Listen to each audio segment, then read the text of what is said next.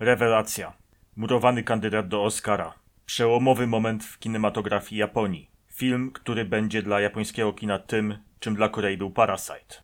To tylko niektóre z opinii, które krążą w sieci na temat Drive My Car, najnowszego filmu Ryusuke Hamaguchiego. Obrazu, który doczekał się już całej masy nagród i czeka na kolejne, w tym otrzymał nominację do czterech kategorii w tegorocznych Oscarach. Mamy tu do czynienia z potężnym nakręconym hypem i efektywną kampanią marketingową, czy faktycznie jest o czym mówić? Tu Julians o Japonii z głową. Dziś opowiem co nieco o tym filmie i podkreślę, dlaczego, choć świetny, na bycie drugim Parasite'em nie ma absolutnie szansy. Zapraszam.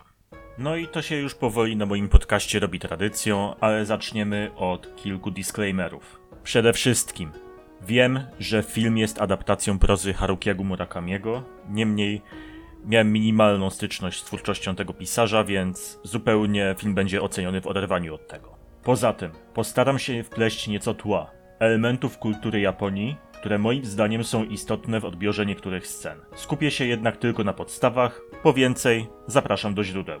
I żeby było jasne, w podcaście skupię się na własnej opinii. Jeśli się nie zgadzacie, okej, rozumiem i zapraszam do dyskusji.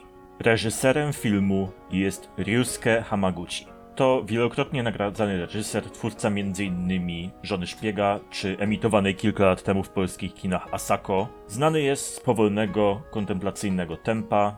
No i nie inaczej jest tutaj. Drive My Car pochłonie nam 3 godziny naszego życia i wierzcie mi, choć wielu recenzentów czepia się tempa, rozwleczenia filmu i tak moim zdaniem nie ciągnie się w ogóle. Ba, w tym świecie aż chce się siedzieć. Tych bohaterów chce się lepiej poznać. Chce się rozgryźć ich tajemnice. Chce się poznać to przesłanie, a raczej przesłania, jakie przygotowali dla nas twórcy. Zaczynamy od bardzo długiego, bo trwającego prawie całą pierwszą godzinę wstępu. Poznajemy parę Tokijczyków.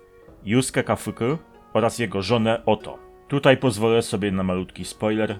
Scena, w której bohater wspomina, jak żona rozmyślała, czy przypadkiem znaki kanji które stworzą jej nowe nazwisko. W wolnym tłumaczeniu, dźwięk szczęścia w rodzinie nie będą zbyt melodramatyczne. Absolutnie, ale to absolutnie mnie kupiła.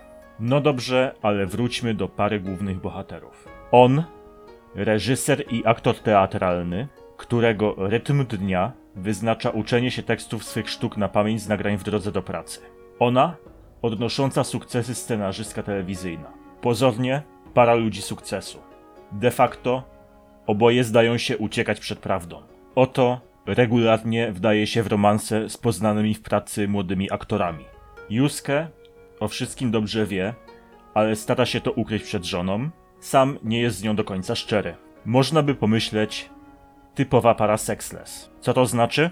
To opisywany przez m.in. badacza Justina Noriego i publicystkę Sumie Kawakami japoński fenomen, Małżeństwa, w których dopóki partnerzy umiejętnie udają, że są wobec siebie fair i wywiązują się z obowiązków, brak pożycia seksualnego nie stanowi przeszkody w kontynuowaniu małżeństwa. Również zdrady są wybaczane, dopóki powiedzmy pozory są zachowane. Yusuke i Oto jednak nie są sexless. Oj nie. Bohaterowie w łóżku zdają się być wspaniale zgrani.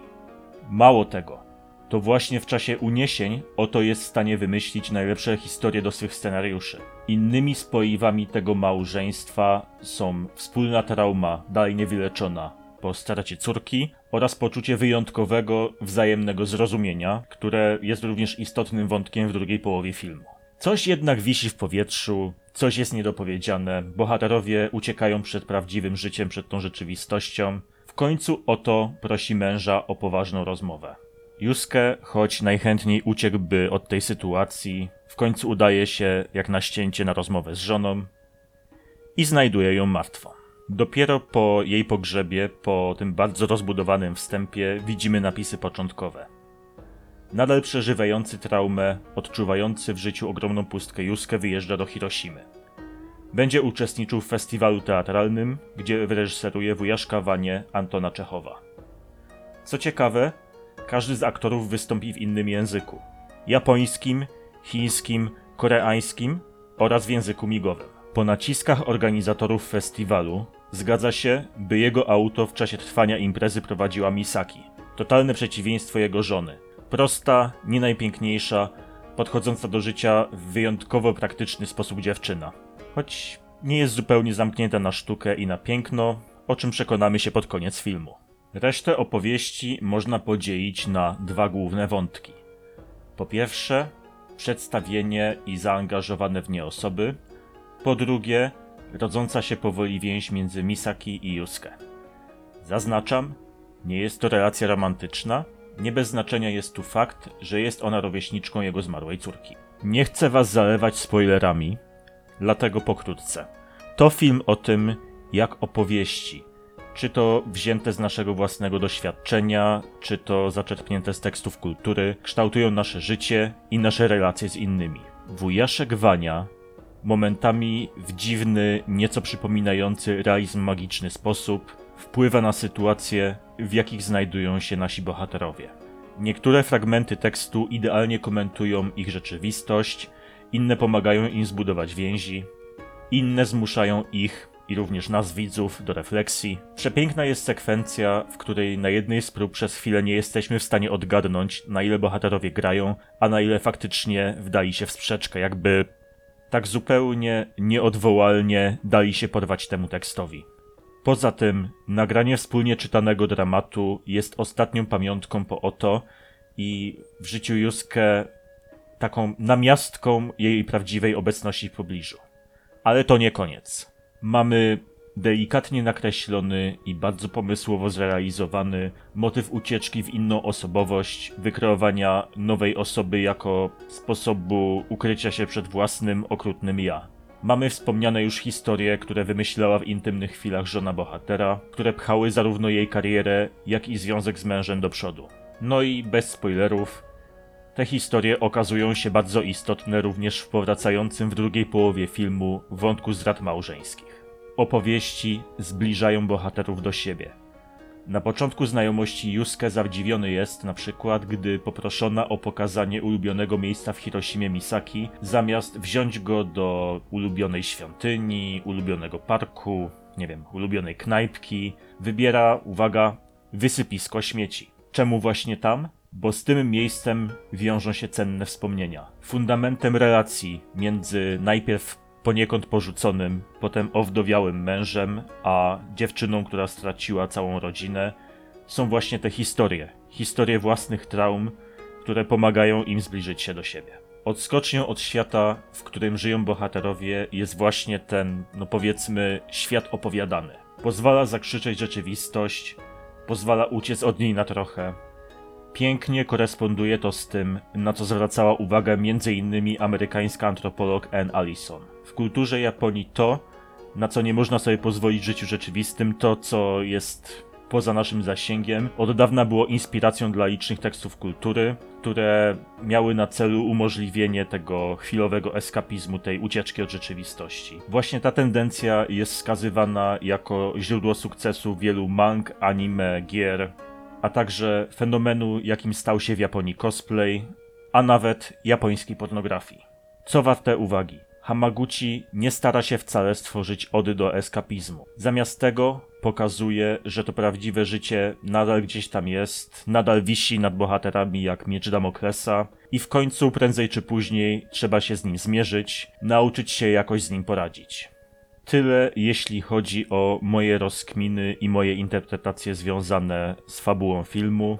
Teraz parę słów o stronie technicznej. Przede wszystkim mamy naprawdę piękne zdjęcia i świetne kadrowanie. Nie ma może jakiegoś takiego naprawdę dużego wow, ale niektóre kadry naprawdę zapadają w pamięci, jak między innymi papierosy gaszone w śniegu, które zaczynają przypominać kadzidełka, które są rozpalane na japońskich grobach czy ujęcie, w którym Yusuke opowiada więcej o sobie Misaki i przedstawieni są nieco jak aktor i słuchająca go dziewczyna z publiki. Zaangażowani do filmu aktorzy spisali się rewelacyjnie. Chemia, która rodzi się zarówno między parą głównych bohaterów, jak i między postaciami drugoplanowymi jest niesamowicie wiarygodna. Naprawdę ogromne brawa dla tej ekipy. Muzyka jest, jakby to powiedzieć, bardzo lakoniczna, za to Hamaguchi robi coś, co ciężko mi jest opisać. No, spróbuję. Pozwala wybrzmieć ciszy, pozwala, by to miejsce, gdzie czasem zaatakowałaby nas bombastyczna muzyka, zastąpiła cisza, która pozwoli nam na refleksję i zastanowienie się nad własną interpretacją tego, co właśnie zobaczyliśmy.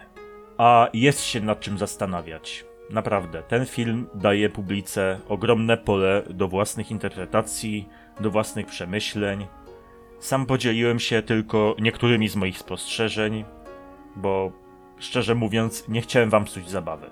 I teraz gwóźdź programu. Czy ten film ma szansę stać się kolejnym Parasite? Uważam, że nie. Mimo, że jest absolutnie rewelacyjny, jest za wolny. Jest za bardzo artystyczny, za mało w tym tego popowego kina, tego, tej nutki szaleństwa, którą mieliśmy w Parasite. To powolny, skupiony na kontemplacji film nie jest bezpośrednio zaangażowany w żaden fenomen społeczny, a tym bardziej w fenomen, który jest tak bliski wielu osobom na całym świecie jak Parasite. On nie wryje się w grupowej świadomości tak jak koreański superhit, bo po prostu za mało jest rzeczy, które trafiałyby do takiego przeciętnego widza nastawionego na rozrywkę w kinie. Oczywiście to tylko moje przypuszczenia, to tylko moje przewidywania. Chciałbym, żeby ten kawał rewelacyjnej roboty, jaki zrobiła ekipa, został doceniony jak najszerzej, ale póki co byłbym z tym bardzo ostrożny. Jeśli chodzi o same nagrody, uważam, że rozgłos jest zasłużony, że wszystkie nagrody na festiwalach jak najbardziej się należą. Niemniej, Oscar zarówno dla najlepszego filmu, jak i najlepszego filmu nieanglojęzycznego, jak to miało miejsce z Parasite'em, to chyba będzie krok za daleko. Najlepszy nieanglojęzyczny film wystarczy. No i nie ukrywam, moje serce kibicuje Dune. No i na tyle. Film wchodzi do dystrybucji 11 marca za sprawą firmy Gutek Film. Bardzo, ale to bardzo polecam. Trzy godziny z rewelacyjnym kinem zlecą błyskawicznie i zaapeluję. Wiem, że jest taka zatoka, która wielu z Was kusi. Nie korzystajcie z niej. Wspierajmy promocję kina japońskiego w Polsce, wspierajmy legalną dystrybucję. Zapłaćmy te kilkanaście złotych i przejdźmy się do kina. Doświadczmy tego na wielkim ekranie. Odetnijmy się od bodźców, które mogą nas rozpraszać, wybić nas z tego rytmu, bo obcowanie z tym filmem skupia się na refleksjach i na obserwacji tego, co się dzieje. Również nie myślę, że na platformie VOD ten film będzie pracował tak świetnie jak w kinie. Pozwólcie się porwać temu światu.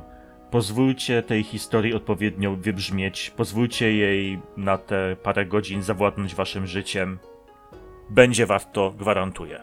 Okej, to by było na tyle z mojej strony. Jak zawsze dziękuję za uwagę i zachęcam do dzielenia się konstruktywną krytyką, a już jakoś za miesiąc pierwsza w historii podcastu audiorecenzja książki. Trzymajcie się.